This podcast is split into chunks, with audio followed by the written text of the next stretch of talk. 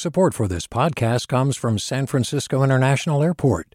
At SFO, you can discover award winning flavors and unique shops all before takeoff.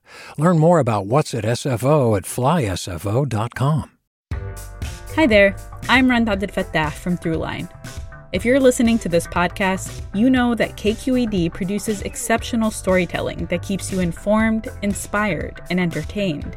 Their podcasts cover issues from your neighborhood to the entire country and everything in between. Support this work today. You can help us continue to bring quality podcasts to your ears. Just head to donate.kqed.org slash podcast.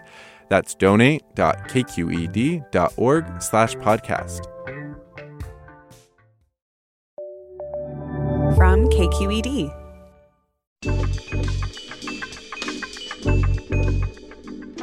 Hey there, everybody. From KQED Public Radio, this is Political Breakdown. I'm Scott Shafer.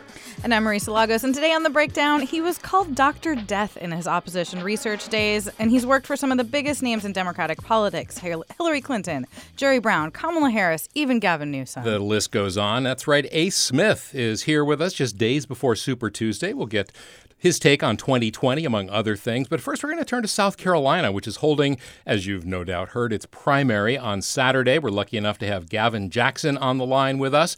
He's a reporter for SCE TV and South Carolina Public Radio. He's also host of South Carolina Lede, that is a podcast about politics in the Palmetto State. Gavin, good to have you with us. Welcome to the Breakdown. Hey, thanks for having me. So first, give us a, a sense of uh, you know what's going on there. We obviously there was a debate this week. Um, you had Jim Clyburn, the congressman, endorsing Joe Biden. What's the what's the feel? What's your sense of the dynamic right now? Yeah, we've had a very busy week on the heels of the Nevada uh, caucuses. Uh, everyone started really making their way back east. After that, on Saturday, we saw uh, Joe Biden come to church on Sunday, which is a big thing to do. You definitely want to be in church on Sunday, but uh, especially in South Carolina. But only he, only him, and Pete Buttigieg actually were the only two candidates to go to church this week, which was kind of surprising. I know a lot of people have busy schedules, and Bernie was making his way back too. But uh, it was just interesting to see those dynamics because we were expecting to see a big push this week. And as the week went on, we saw a lot of candidates in the Low Country, the Charleston area, which is which is uh, maybe some of your listeners are familiar with. Uh, definitely, all the organization, all the uh, activities happening down there. A lot of big events, a lot of big energy, especially with the CBS uh, debate on Tuesday night, which. Uh, was a slugfest a bit. yeah, know? totally, that's an absolutely. it was, and, and it's funny because I was talking to people. I was talking to our Democratic Party chairman Trav Robertson, and you know just asking me you know, what did we get from this debate? Did we get any clarity? He's like no there's definitely no clarity. We'll have clarity on at, on saturday at 7 p.m Yeah, which is Yeah, the polls exactly. close here. Uh, and i think a lot of people feel the same way. A lot of people didn't really tune into that debate or they did at least and then Everyone was talking over each other. If you listen to my podcast, we kind of recreated it in the beginning with a few of my uh, reporter friends, and it, it was the same thing. You know, everyone trying to get these jabs in.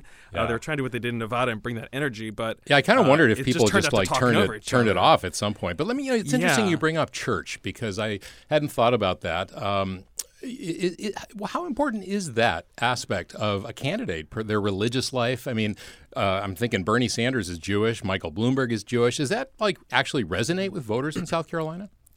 It's not necessarily you going there to worship per se. It's you want to go there to meet the voters. Again, you know, South Carolina being the most diverse state when it comes to the electorate, being 60% black, uh, the Democratic Party, you want to go meet the voters where they are. And for a lot of people, that means going to church on Sunday, going to community events, holding small, intimate town halls, not necessarily big, large rallies, which are good to help, you know, uh, bring the enthusiasm. I was at a Bernie Sanders one the other day with 1,100 people in Charleston. So there, you do a little bit of both, but you definitely want to go and go to some of the off the beaten path places. You know, we have three big cities. We got Charleston, we got Columbia, and we have Greenville.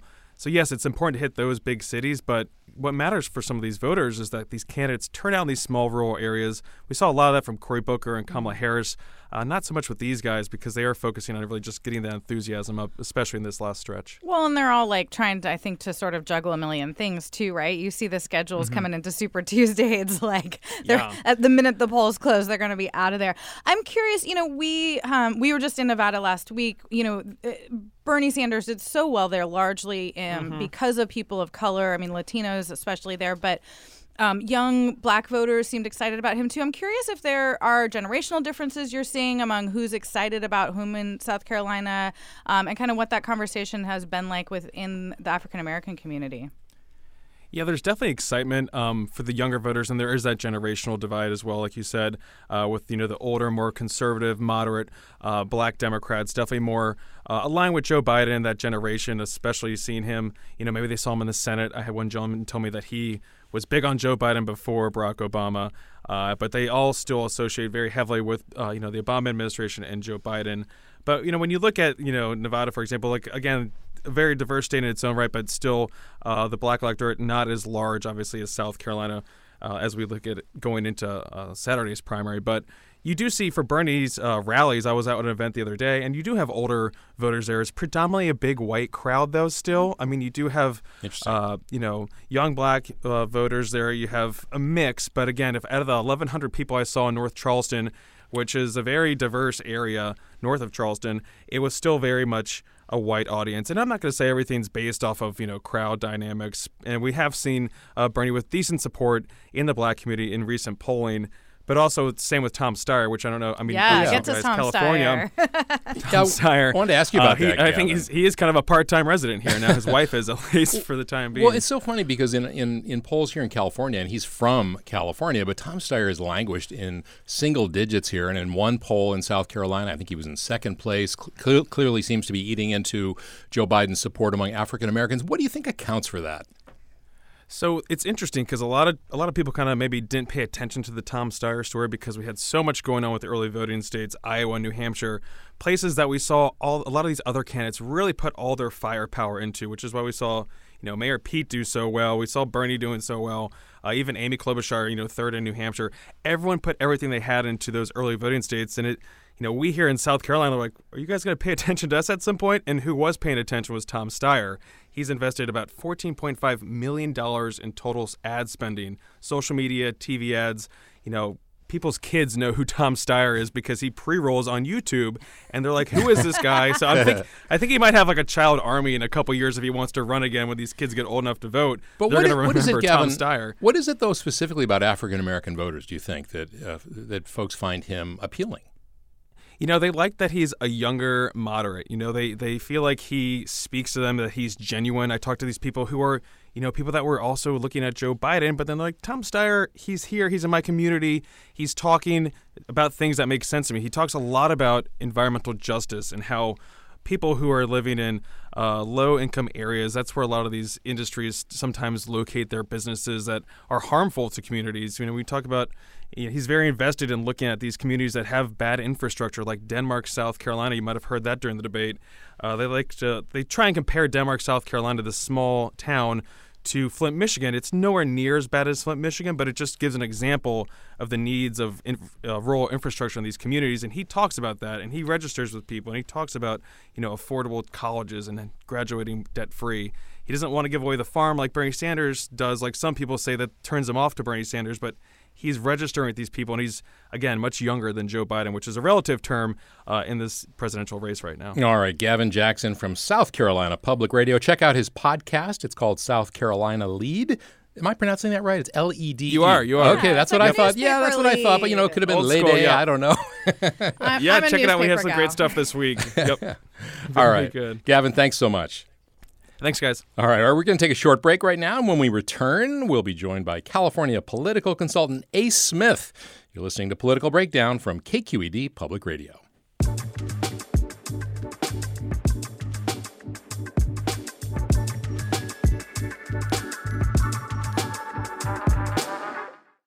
Hi, I'm Sasha Khokha, host of the California Report magazine.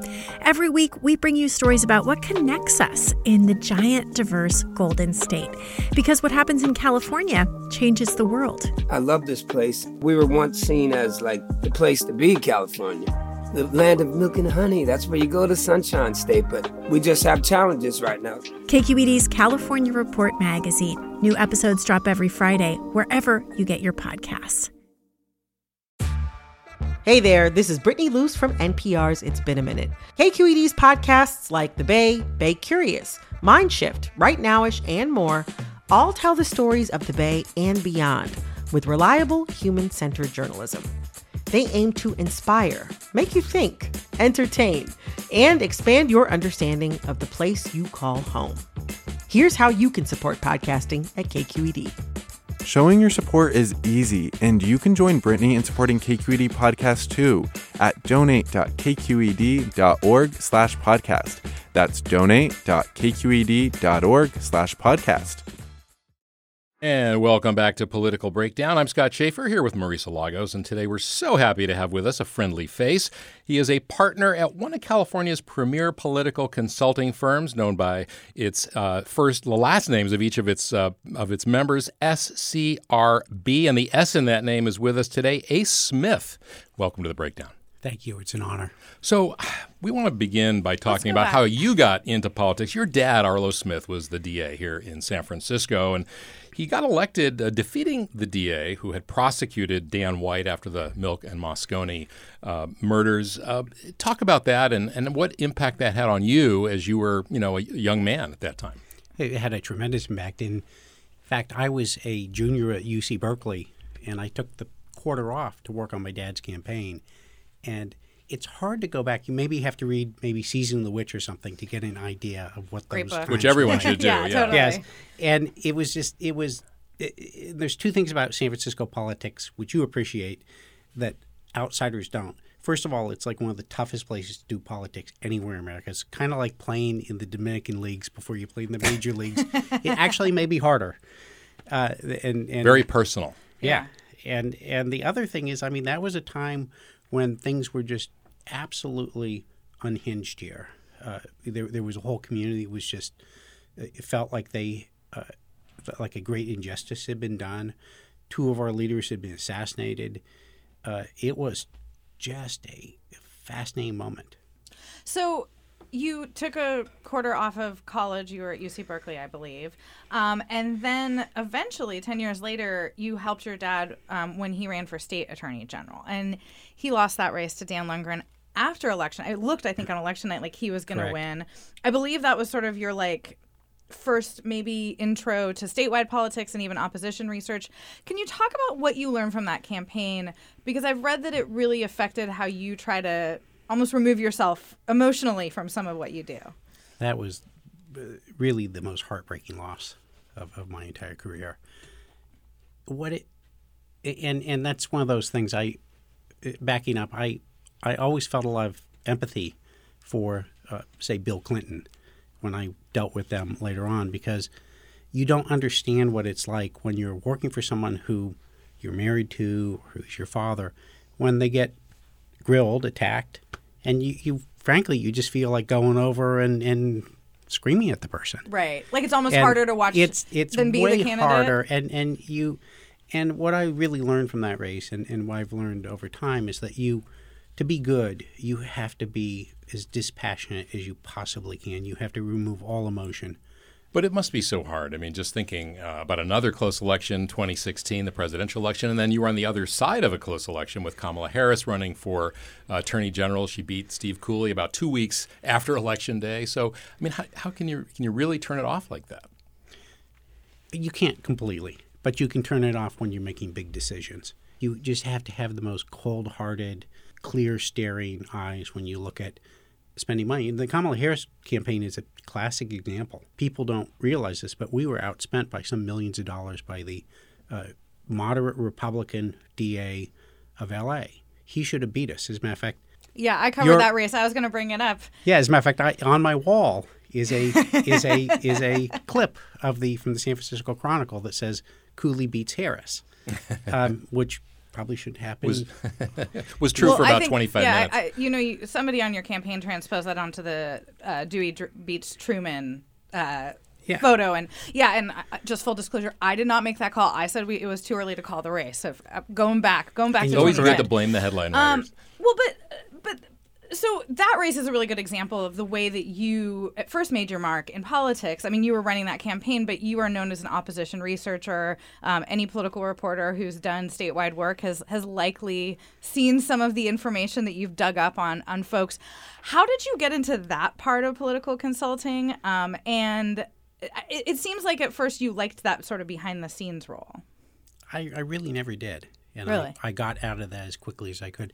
The, the real truth about the reason why I did opposition research, and people think it's way more evil than it really is. It's it's actually, I always think it's pretty mundane usually, and it's doing kind of basic due diligence that you would do if you were, you know, setting up a business or anything else.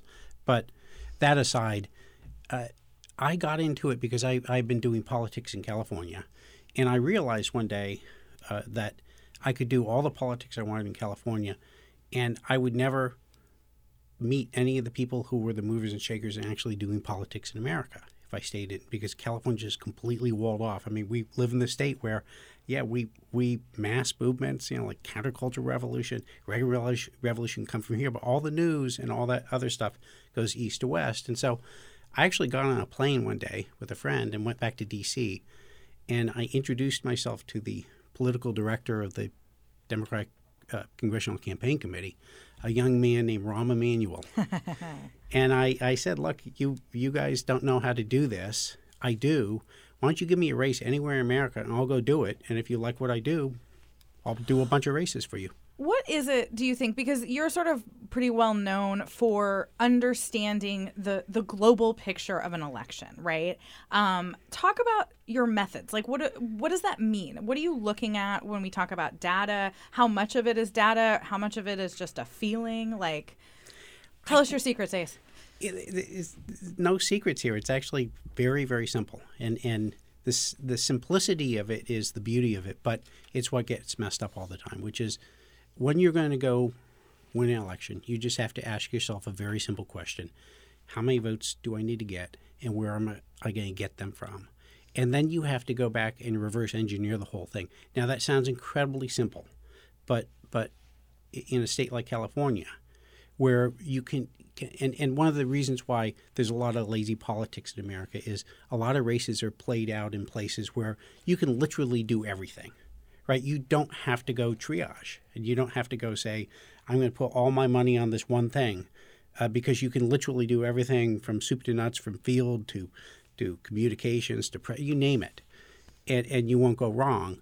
But in California, you're always forced to. You're almost like in a Civil War triage ward, and you're forced to make really hard decisions, and so.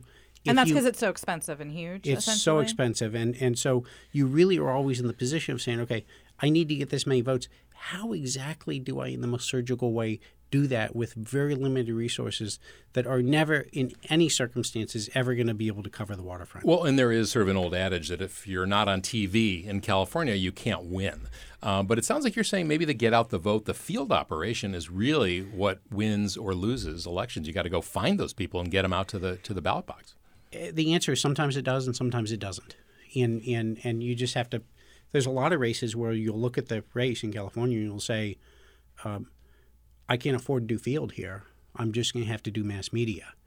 And the other thing that happens when, uh, you know, kind of folks from outside California try and come in here and be successful is you can't do field, generally speaking, unless you're talking about a local race, in the same way that you do it in all these other states and all these other parts of America. Because, What's the difference? Well, the difference is you you have to essentially hit such big numbers to move numbers that you you have to be in the mass production business. So you can't just go out and knock on 10,000 doors and be happy. You have to be talking to a million people. And you have to be talking to repeatedly. You have to be modeling it. You have to know how to move it. You have to know how to message it. But you have to be doing such a high volume that you can't do it with the kind of like the cottage industry type methods that are used. So you brought up the 2010 race against Steve Cooley, which Kamala Harris did win, um, and you also ran her uh, 2016 successful U.S. Senate run. Um, your team was involved in her presidential run this year. she, you know, I think has been a very good candidate in a lot of ways. I'm curious what your read is on like why she didn't catch fire.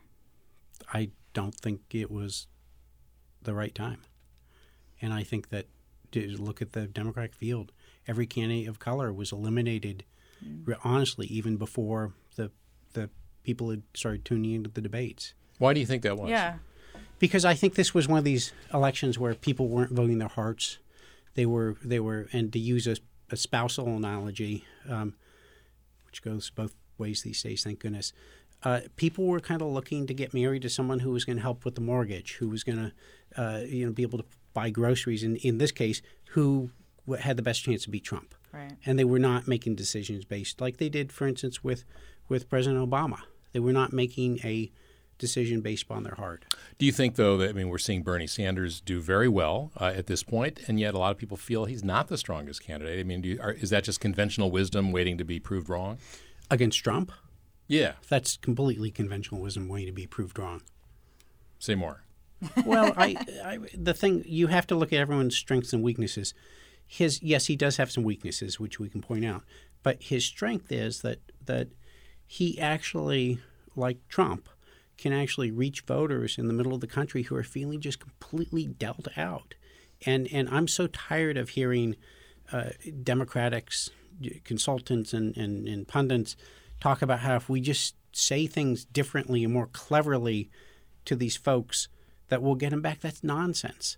We're, the way you actually start start making a you know a real movement is by going in there and, and, and I look he's been a trailblazer in this and actually putting policies forward that actually change people's lives and affects people's lives. It's not just a matter of having cute talking points. If you're just joining us, I'm Scott Shafer, and I'm here with Marisa Lagos, and we're talking today with veteran Democratic campaign consultant Ace Smith. He ran governor's races for Jerry Brown and Gavin Newsom, also helped with both Hillary Clinton and Kamala Harris's presidential runs. You know, Ace, there's um, there's always been this debate in this presidential season about uh, what's the best way to win? To have like somebody to, to win back those voters the trump obama trump voters or to have somebody on the ballot who's going to turn out minorities and young people. You're saying i think that bernie sanders can do both. I think he possibly can yes. Uh, there's no question. And and i think there's other candidates who can too maybe in slightly different ways. But but don't write bernie off just because uh, he's not popular with with kind of like the party the insiders. Yeah. yeah. So you think it would be well, a big mistake to have a brokered convention and take it away from him? That seems to be the conversation these days. Uh, you know, we're so far away from there. That's yeah. a silly conversation, honestly. Well, let's talk about what we're close to, which is Super Tuesday. We heard at the top, South Carolina uh, public radio reporter Gavin Jackson weigh in. Uh, you helped or ran Hillary's campaign in California in 2016 against Bernie Sanders at that point. What similarities, differences do you see with this year's primary? I mean, clearly it's a much more crowded field. Um, do you expect a different electorate? Do you think that people are voting differently? To your point oh, about they, head versus heart, absolutely. You know? And and this is a historic election. I mean, we haven't had an election in California like this uh, of such magnitude and meaning since 1968. I mean, that's what this is. And w- one of the beautiful things is we moved our primary early permanently. So we're going to be significant this time, and I think we'll be even more significant next time. Uh, the thing that's fascinating watching the ballots come in, though, to the kind of the heart head question, yeah. is they are significantly lagging the turn in from four years ago. And what people they're, expected, right? We, we talked on this air with yeah. Paul Mitchell a few weeks ago. He thought, you know, a third of ballots would be in by now. It's no, something like 15%. I never thought that. I, it was, it was, it's 16 as of today and this time four years ago it was 23. And what that says, it just it's so obvious. People are holding on to their ballots, waiting to see because they want to cast them for in a meaningful way for someone who has a chance of getting delegates in this case. We've had, you know, some high-profile endorsements made. London Breed, the mayor here, uh, endorsed Michael Bloomberg, as did Sam Liccardo in San Jose. But you know, some prominent people have not endorsed, including a couple of your former three, actually, of your, uh, your clients. Uh, Gavin Newsom, the governor, has not endorsed. Kamala Harris has not yet endorsed. Uh, Jerry Brown hasn't endorsed. What do you what do you make of that? Is that just smart politics on their part? Like, don't get and in. And does it matter? I, yeah, I and does it matter? How much yeah. endorsements matter? It matters tremendously um, in in this this is a kind of uniquely splintered small field where and, and think about this way if you're a candidate like elizabeth warren is kind of hovering around 12.5% so the difference between having no delegates and actually having delegates is two and a half points. So if she gets some momentum going into election day that's huge so why do you think these big names? Because it seems to me, I mean, not, and you don't have to talk about anyone specific, but if you look at the endorsement list, which I was trying to do yeah. today, it's a very long list in most cases of people that nobody's heard of, quite frankly, unless yeah. they live in the community those people are from. Yeah, I, I, I really think it's one of these things where uh, the the bigger endorsers are as confused as everyone else. I think it's just that simple. Really, you think they're conflicted? Yeah. And and also, would it be bad politics at this point to get in? Oh, I don't know about that, but I, I if you were betting, I wouldn't bet on it. Yeah. One other thing before we turn, I know we want to talk about um, a couple other things besides the election, but I'm, I'm just curious if you think, if, if you have any concerns, because you're good at the math here. There, there's been talk that the turnout in the early states hasn't been as high as it might have been that people expected coming out of 2018. Does that concern you at all for November, or is that like a completely different calculation once we get to a general? I think it's a fully different calculation, and I think we're going to have historic turnout in, in November. Let's talk about some personal stuff. Your wife, Laura, uh, who I met many, many years ago working on a campaign, we were both working on campaigns. Uh, she, I think, is a political fundraiser, among other things. Uh, t- talk about what, you know wh- how you met, maybe, and Yeah. because you both work in the in the in the world of politics. She has not done political fundraising for a long time. She runs a wonderful organization called Beyond Differences. Which We the wanna two of you about started. Yes. yeah, yeah. Yes, and and um, but I mean, we were in office romance in City Hall, and um, here we are, thirty some years later, and as madly in love as ever In San Francisco, or in San Francisco. Ah, lovely. Um, you guys had two children. Um, I know your son just had a child. Congratulations. you. And your daughter Lily um, passed away. She had Apert syndrome, which causes uh, cranial facial anomalies. And you guys started Beyond Differences um, really because of her. Can you talk a little bit about? What why this program because it's really about social isolation and it's really um ch- like child led right teenage led It is, and it's something she was uh, affected by, and we didn't even have a word for it, uh, by social isolation, which is basically going to school and being invisible. And uh, it's an interesting story. The organization started because uh, a bunch of kids who went to school with her approached us and said, "We'd like to do something about this." And so, uh, more than anything, uh, Laura really ran with it, and we realized there was an appetite. And you know, my goodness, this little organization, Beyond Differences, is now in almost a third of the schools in America, middle schools in America, and has the, you know, profoundly good problem of having uh, literally just a- almost more demand than they can meet. and what are they doing Well, what they do is they do these wraparound programs in, in all schools, and, and we're in deep red states as well as blue states, I'm, I'm happy to say, where we, like one of our national programs, which you may have heard of, is called No One Eats Alone. And it's, it's a day where you invite uh, people you don't normally sit with to sit together and but then there's a week worth of lesson plans that goes around it to really kind of deal with all these questions of of connectedness and, and how do you actually build communities and but the the fundamental proposition is um, I grew up in an era when it was kind of granted that middle school was going to be miserable and it was just going to you know you just have to get through it and we don't believe that to be true we don't believe it has to be like that Do you hear from the, the young folks that you know that social media has really contributed to that isolation? S- somewhat. There's there's no question, and wh- what I think it makes hard for young people that that that people of my generation didn't face was if you are having a hard time in school, it literally follows you home, and and that's what's kind of what's so insidious about it. Yeah.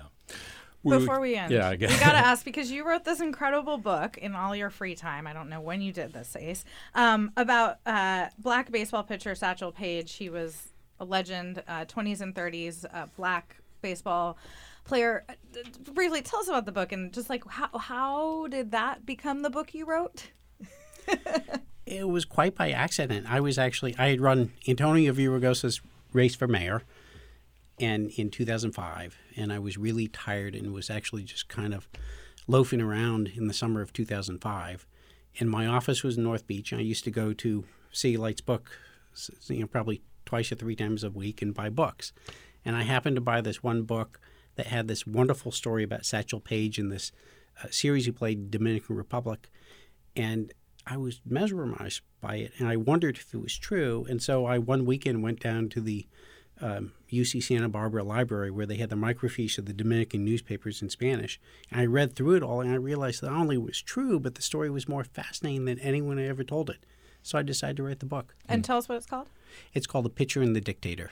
All right, check And- it out, folks. And one last quick question: You're a piano player, right? A very bad one. Very bad one. That's not what I've heard. Yes. Do you have a favorite uh, kind of genre that you play? I play a little bit of everything, but my favorite uh, composer that I play a lot of is Scarlatti. All right. All Ace Smith, thank you so much. Renaissance Renaissance man. Should have Thank brought a you. keyboard. Thanks so much for coming in. Really a pleasure. Thank you. And that's it for this edition of Political Breakdown. It's a production of KQED Public Radio. And by the way, Marisa and I will be back on the air election night with results and analysis, assuming we have results. I'm already caffeinating up that. For tonight, our producers Guy Marzorati. KQED's team includes Holly Kernan, Ethan Lindsay, Vinnee Tong, Jonathan Blakely, and Julie Caine. I am Marisa Lagos. You can find me on Twitter. I'm at M Lagos. And I'm Scott Shafer. You can follow me on Twitter. I'm at Scott Shafer. We'll see you next time, everybody. Don't forget to vote. Do you love learning about the San Francisco Bay Area? Its history, its people, its unique blend of cultures? Then you should check out the Bay Curious book. I'm Katrina Schwartz, editor and producer on the Bay Curious podcast, and I'm here to let you know that for the month of May, we've worked out a sweet deal for KQED podcast listeners. Right now, you can get the Bay Curious ebook for $1.99. That's right, $1.99. Just search for Bay Curious wherever you get your ebooks or find a link in our show notes. This offer does expire at the end of the month, though, so you'll want to act on it fast. Happy reading!